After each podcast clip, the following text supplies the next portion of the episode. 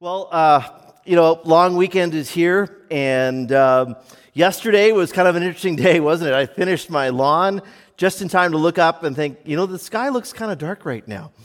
And uh, I was just thinking about that storm that we kind of had, at least in our neck of the woods here in South Burlington, where we live, just a couple blocks from here. And uh, literally myself and Maris and Simon, our, our, our, two younger ones, were looking out the bay window and we saw just like a, a massive, like I don't know how big it is, like a 70 foot tree for, right on our, our lot line just crash down right across the street. And it just got me thinking about both the, the power of God and the mercy of God as one of our, our team prayed this morning before we gathered here for service.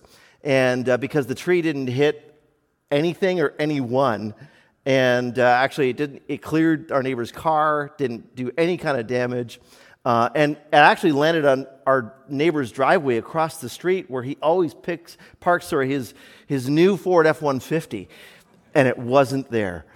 And uh, so you just get thinking about that, seeing the awesome power of nature, which is a reflection of the awesome power of God. But then you look at circumstances like that where God spares you from something that could have been bad, could have been a different story. You just think, thank you, Lord, for your, your mercy. Well, I was thinking about um, long weekends and ours has been a little bit rainy, but it's not over yet. But one of the things that long weekends are known for are getting together and, uh, and hosting parties. And, and so I wanted to ask you a question kind of on that theme before we get going to the message here this morning. And that is what is the biggest party that you have ever personally hosted? Just, just reminisce for a moment and think about the biggest party you've ever hosted. What was the occasion? And was there anything memorable that happened? And I'd love for you to reminisce and share with maybe the person beside you or, or think about if you're on your own, that question. So just take a few seconds and, and do that, would you?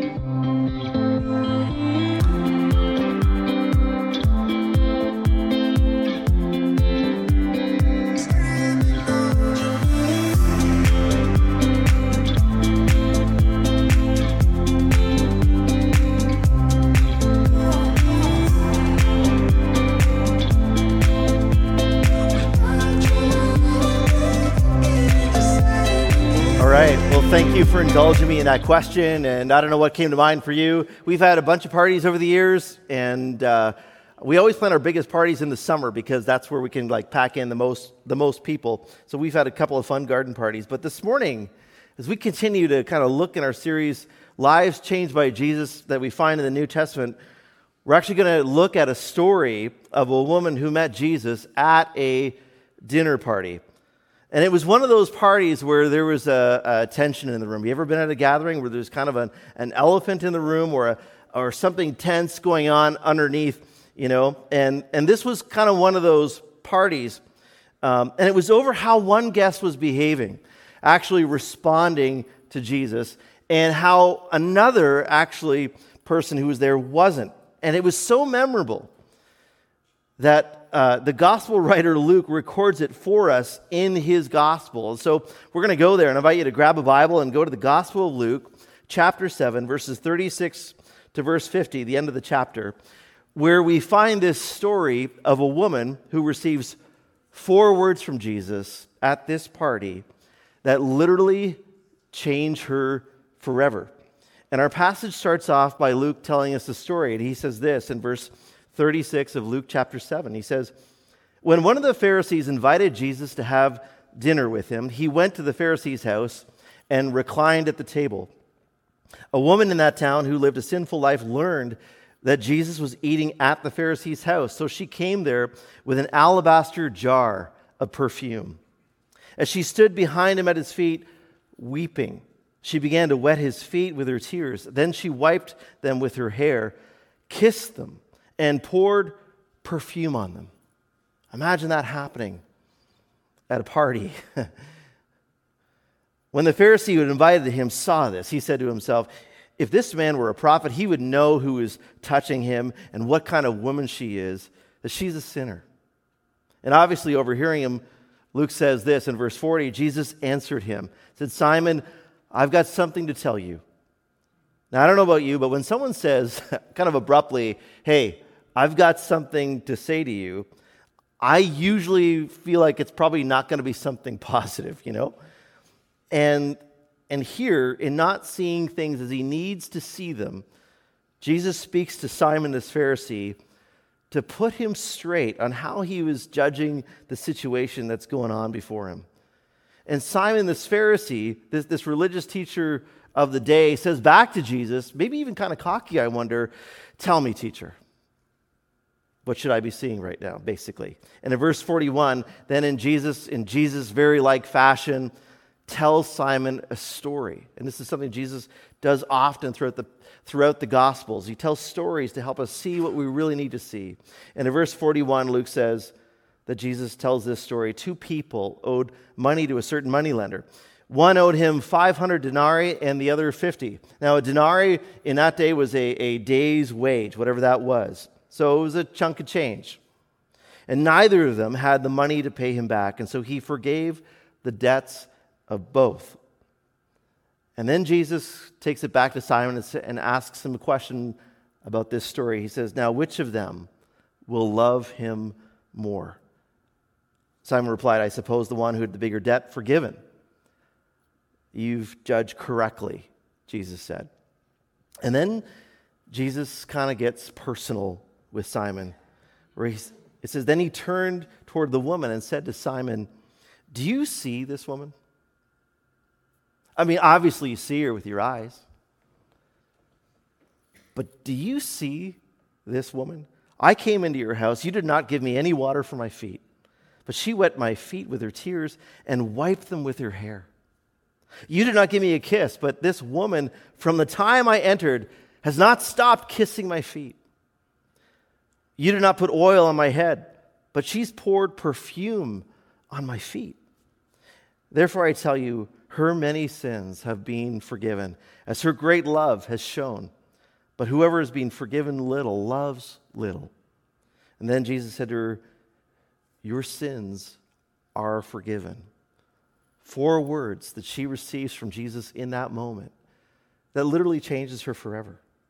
And then Luke ends, up, ends the story by saying in verse 49 the other guests began to say among themselves, Who is this that even forgives sins? And this is a, a common point that Luke is writing into his biography of Jesus, getting us, the reader, to see who Jesus is by this question getting asked and, and, and Luke highlighting what Jesus does for people. In verse 50, Jesus says to the woman, Your faith has saved you. Go in peace.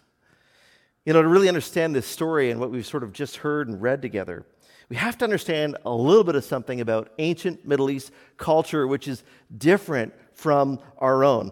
Simon the Pharisee, he was suspect of Jesus as a religious leader of the day. So he invites Jesus to be a guest at his dinner party in order to try to figure out Jesus. And so he's like, What can I do? I'm going to host a party. And I'm going to invite Jesus as guest of honor. That way I can get close to him and maybe I can lure him into a conversation by inviting him for dinner. And if you want to lure me into a conversation, I recommend the same thing. It'll work. But in Middle East culture, people went to dinner parties not just for the food, obviously, but to hear important people talk. It was sort of a community event when there was a dinner party being thrown. And in that culture, at dinner parties, there were officially invited guests, and then there were also unofficial attenders who would come also. And Jesus was the official guest of honor at this party at Simon's house. And if you were an official guest of a dinner party, when you arrived in that culture of that Middle Eastern world, you'd first be greeted at the door with a kiss. You'd come to the door and you'd get a kiss on the cheek. And then you'd be invited to sit on a stool at the door. And in our culture, we take off our shoes because we have slush and snow. But for them, you'd be invited to sit on a stool at the door and you'd be offered a basin of water to wash your hands. And then you'd be offered water to wash your hot and dusty feet. And then the host, in honoring you, would anoint your head with, with a little bit of olive oil and offer a prayer in welcoming and honoring you to their home. That's just how you would do it. And then you'd be invited to the dinner part of it. And you'd be invited to recline at the table to eat. You see, in the ancient world, uh, dinner tables were, were low. So, you know, sometimes maybe you've seen like a low sort of outdoor coffee table on someone's patio. I mean, that is not a new thing. In the ancient world, everybody's dinner table was, was low. And so you'd actually recline, you'd lay down to eat dinner. And I think that's not a bad way to go, actually. That kind of sounds good to me. But to recline and kind of make this sort of work, you would lean on your left arm so that your right hand could be free to kind of, you know, take food from the, the share plates and as you eat. And your legs, of course, you wouldn't want those in the way, so they would be extended backwards towards the outer walls. And see where your it was like a lounge dinner kind of thing. And that's just how you, you did it. But only the invited guests were invited to lounge at the table where the food was.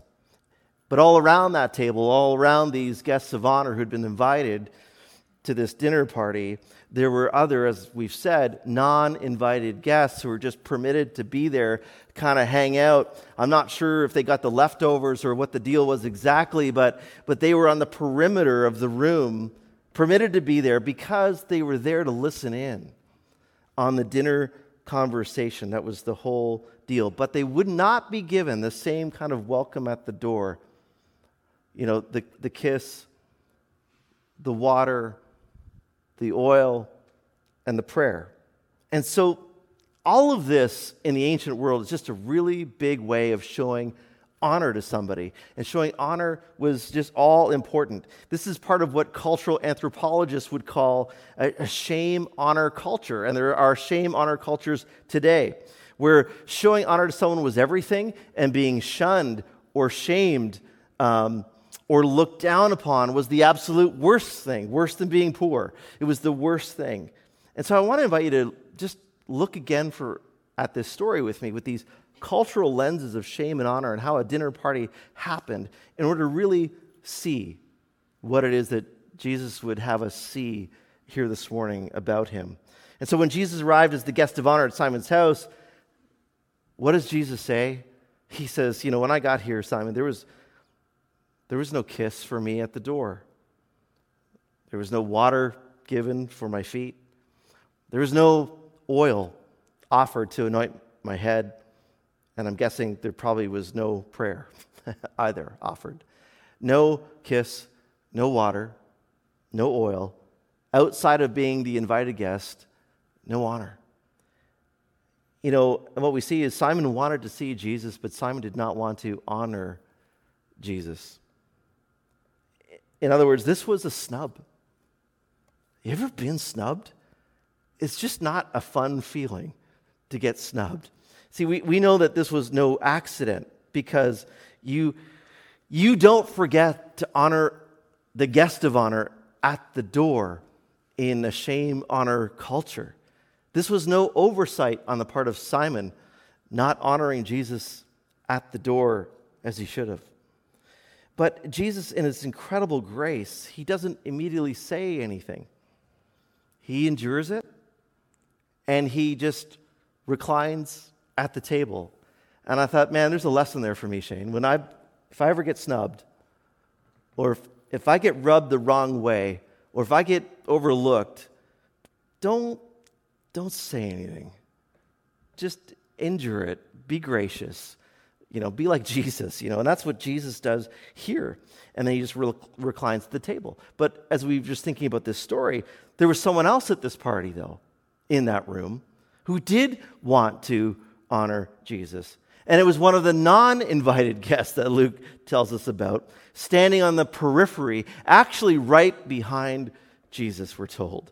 And it was that woman who everyone in town knew had lived a sinful life, whatever that means. A, a woman characterized by her, her shame of her past, of her previous life, whatever that was. We're not ex- told exactly what her sin was. You know, and I think that's interesting. I, I think there's dignity that God wants to restore to all of us when we've blown it. Yep, there are sins illustrated for us in the scriptures, and I think that is certainly for our learning, that we would see what it is that God is calling us away from, and some of the you know, destructive things that can happen to our lives and our relationships, and most importantly, the space between us and God when we, when we persist in sin. So there's examples of sin, but in this case, there's not a telling of what it was. And I wonder if that's about the goodness and character and graciousness of God, you know. But we're not actually told because it doesn't really matter. Because whatever it was, after her encounter with Jesus, it no longer defines her life. Her past no longer determines her future or her status. What she obviously cares about most is what God would think of her. You know? What defines her now is the forgiveness and the love of God that she has suddenly experienced in Jesus, that she is found in Jesus the Christ, which has now set her free in his power, his divine power, to live a different kind of life and to have a different future from the one where she was going. And, and that's what God's forgiveness and love always does for us when we encounter it, when we receive it. It sets us free to live a different life. We become set free internally when we are willing to receive the forgiveness of God for our past. It brings us to a place of inflection in terms of the direction, you know, of our future. And instead, our future with God is what now defines us in the forgiveness of God. It's amazing. In our Bibles, the heading often given to the story is the sinful woman, but I think, you know, I would, someone has suggested we should think of her as the forgiven woman. And I think that's right, because that is what, who she is now after this moment. She's the forgiven woman who Jesus honors because she honored him. And when you, when you honor Jesus in your life, and he's always worthy of it, he in turn honors you. He lifts you up as you lift him up. It's just what you can't outgive God on any level. And so she finds herself being honored because she now is becoming an illustration for Simon and the place where he should really be, according to the words of Jesus. He honors us when we honor him by canceling our shame, by applying what he did on the cross in the shedding of his perfect righteous blood to cover all of our, you know, all the stains of our sin and our, our past and our shame. And we've all got a story, and, we pro- and we've all got something we would rather soon forget. But, you know, in seeing this play out and watching this woman respond to what she's experiencing with Jesus, Simon just can't get his head around it. I mean, he's just, he was already suspect, and now this is like at a whole new level, you know, for him, where he sees this woman who's lived a sinful life not only be in his home, but like she is literally touching this man who calls him a prophet and, and culturally speaking, doing so in a really inappropriate way, letting her hair down, which just wasn't okay then. And it was just too much for him. And so we're told Jesus, or Simon says to himself, if Jesus were a true prophet, you know, he would know the kind of person that was getting near him. But Jesus, as we read, has a word for Simon because Simon's not seeing what he needs to see. And it's something you and I need to see. And you and I need to apply to our lives. And, and it's the way we need to see the world around us. It's, it's Simon is the one in the story who needs a word. The woman already got her word, and she's responding to it. But Simon's the one in this situation who really needs the word because he thinks he doesn't need the forgiveness of God. And there are many people today that don't think they need the forgiveness of God. But if we think that we're mistaken as, as we look at this story, so later after meeting Jesus and being convicted of his own sin, the Apostle Paul would go on to write these words in Romans 3 Everyone has sinned. We all fall short of God's glorious standard. And Paul, the Apostle, came to a point where he saw, That's me. And now I'm in such desperate need of the grace of God given to me. There are two kinds of people at this party. There are two kinds of people in our world there are the more obvious lawbreakers of our world, like this woman whose sin was obvious to everybody in town. But there are also law keepers. Like Simon the Pharisee, who was also in need of the forgiveness of God, even though he couldn't see it. Both sinners, both in need of the forgiveness of God, just different issues. And that is what Jesus wanted Simon to see. That is what he wants you and I to see. The problem, you know, was Simon didn't see himself in need of the forgiveness of God. And because of that, Simon is the one at the end of this story who goes without, who remains spiritually lost, and is the one far from Jesus. It's not the other.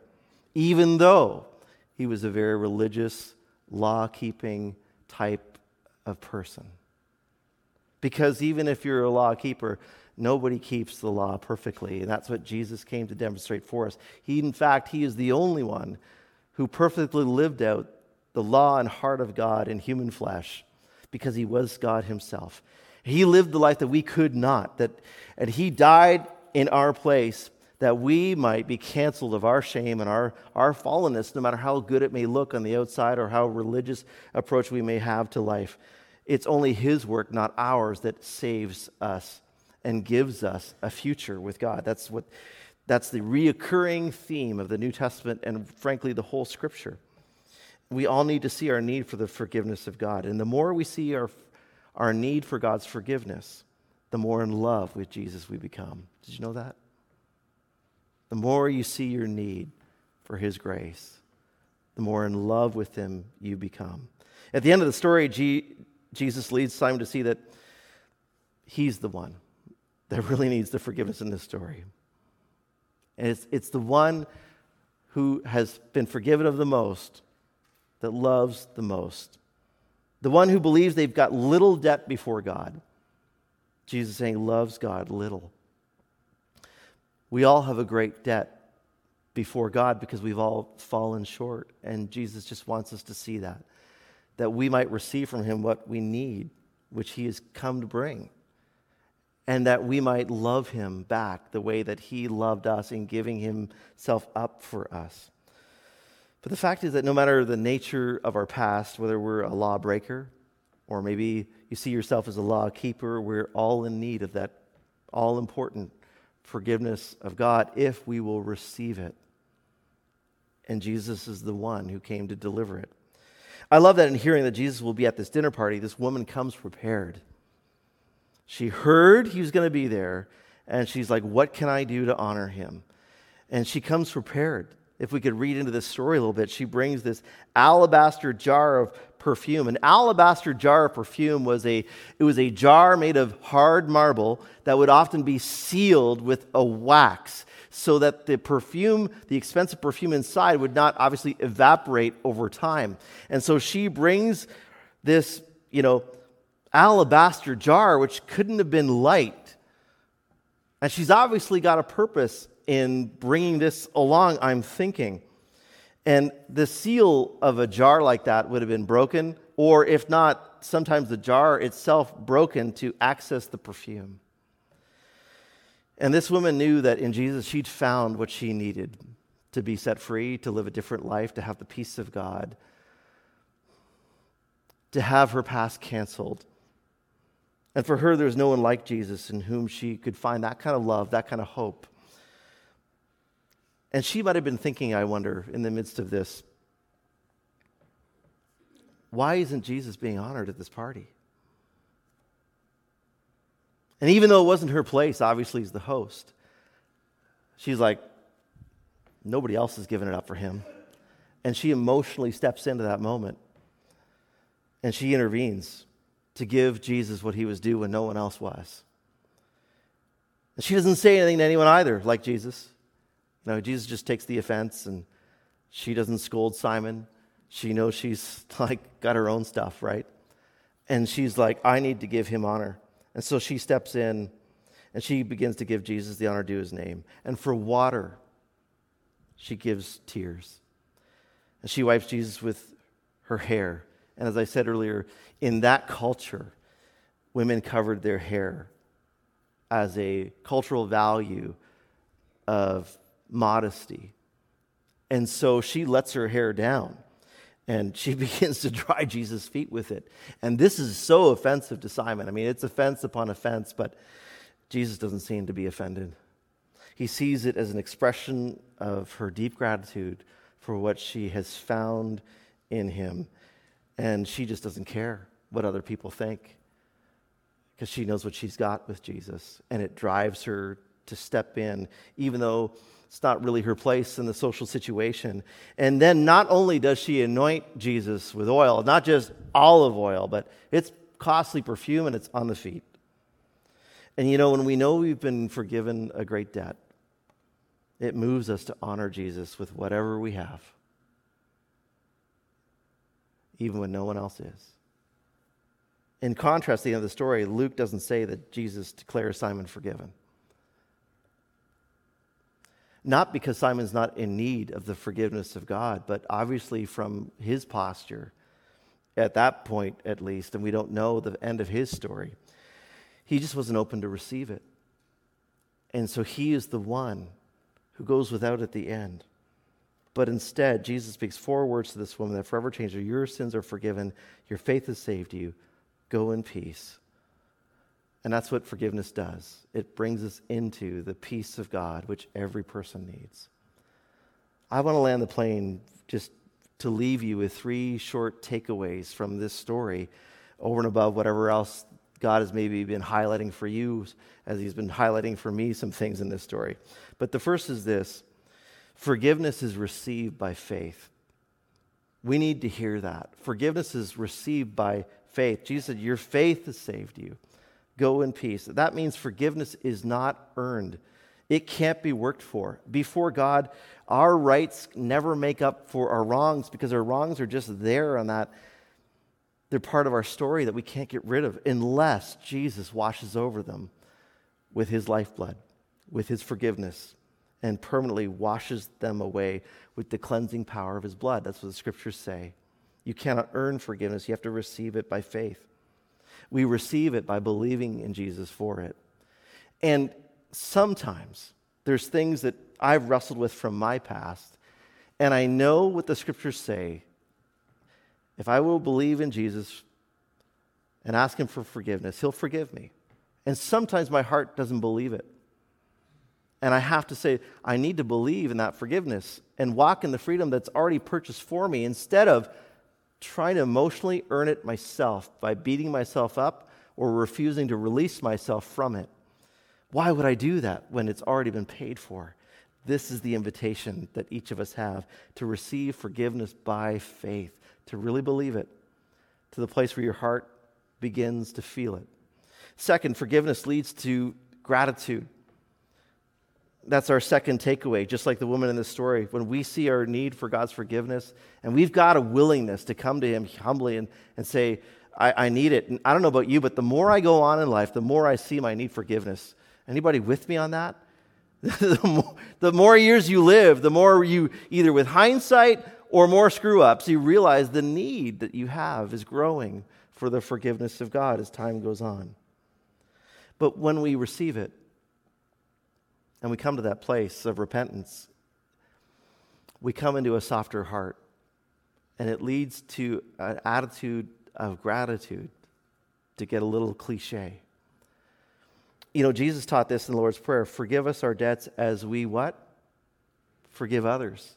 There will be a gratitude in you and a softness in you when you see your need for God's forgiveness. And it will compel you to show that forgiveness to others when when you might have been tempted not to. It's the goodness of God making us like Him.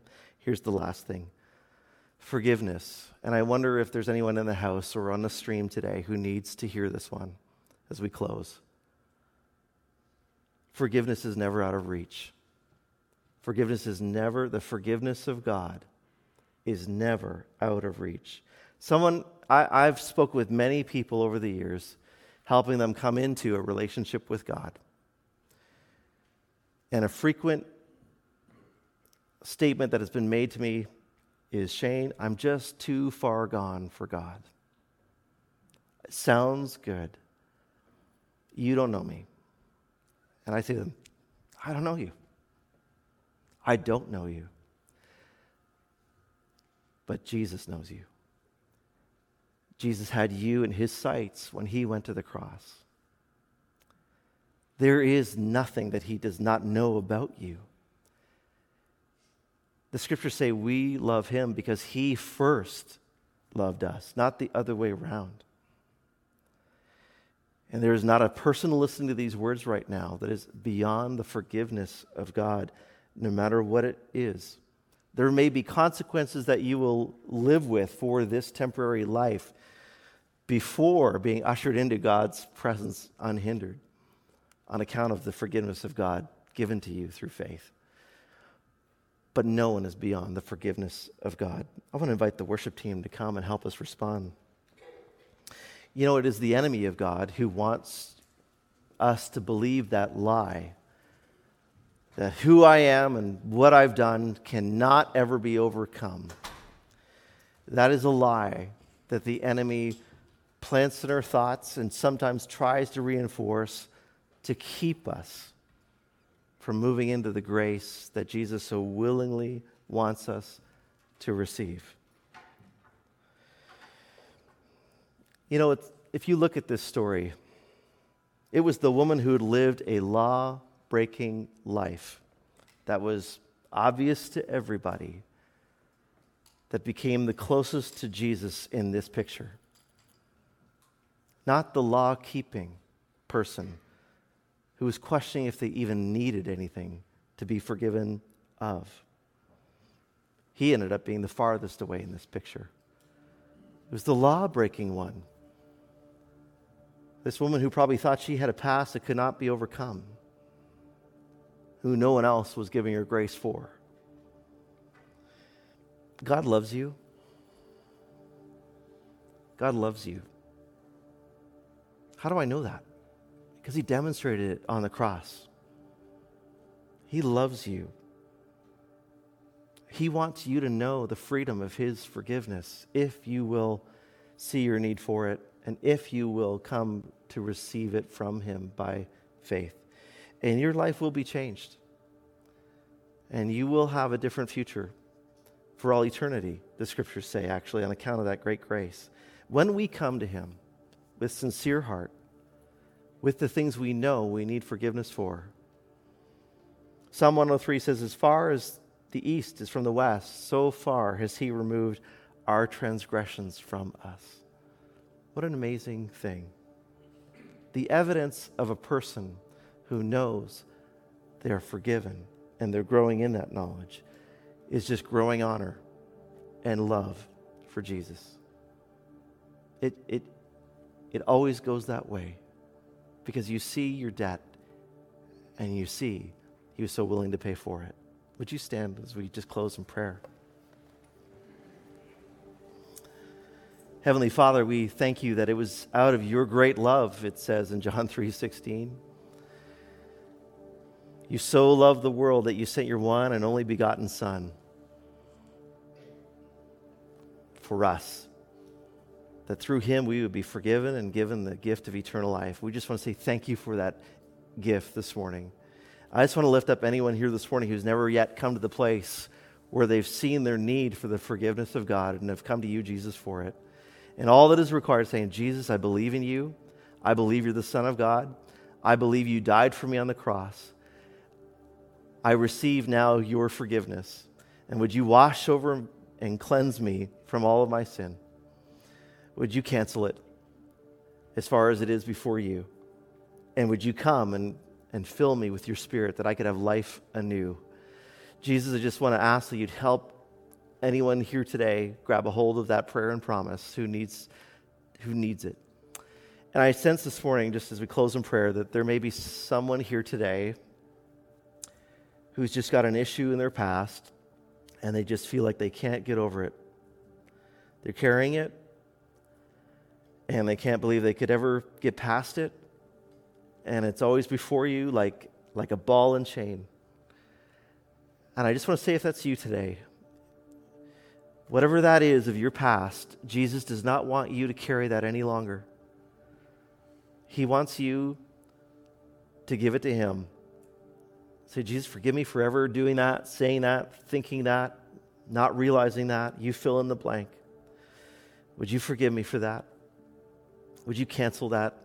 Would you break that shame that secret shame holding over me, that I might live in the freedom of your grace, that I might have your peace. His forgiveness is for you, and no one is beyond reach, and there's nothing he cannot forgive you of and set you free from, whatever it may be. So, Jesus, we just receive that grace. Holy Spirit, I pray that you would pour out your peace right now in the depths of anyone's heart today who's bringing themselves to you. We want to honor you in this place as we close. In Jesus' name, let's honor him.